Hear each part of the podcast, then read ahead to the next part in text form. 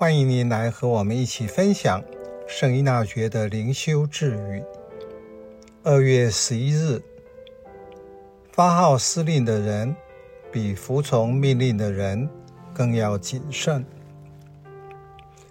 在世俗的社会里，我们常常听到“官大学问大”，可惜在许多场合中，这不是赞美，而是一句贬义人的话。在职场、家庭及信仰团体内，有领导者和服从者两种角色。您是否同时在扮演上述的两个角色，或是长期以来一直都在扮演同一个角色？现在，在安静中让自己沉淀下来。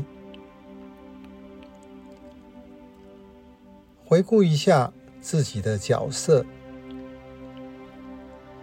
在不同的境遇中，对于上述圣依纳觉的灵修智语，我有什么具体的经验？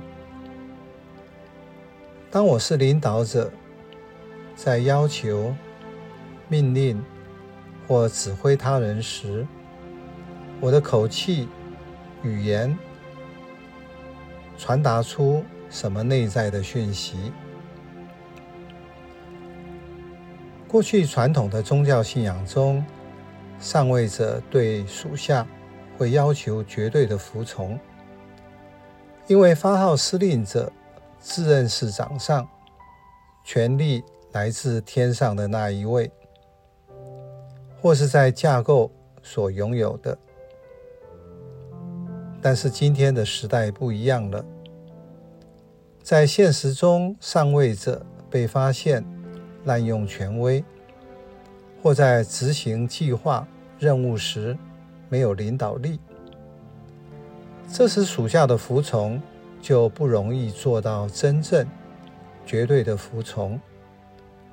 听命者就会看掌上的表现，再决定要不要服从。或是怎样服从？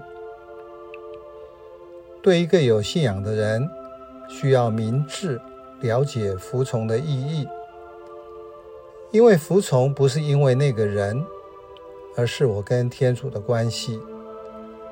听命是回答天主透过人所给予的召唤。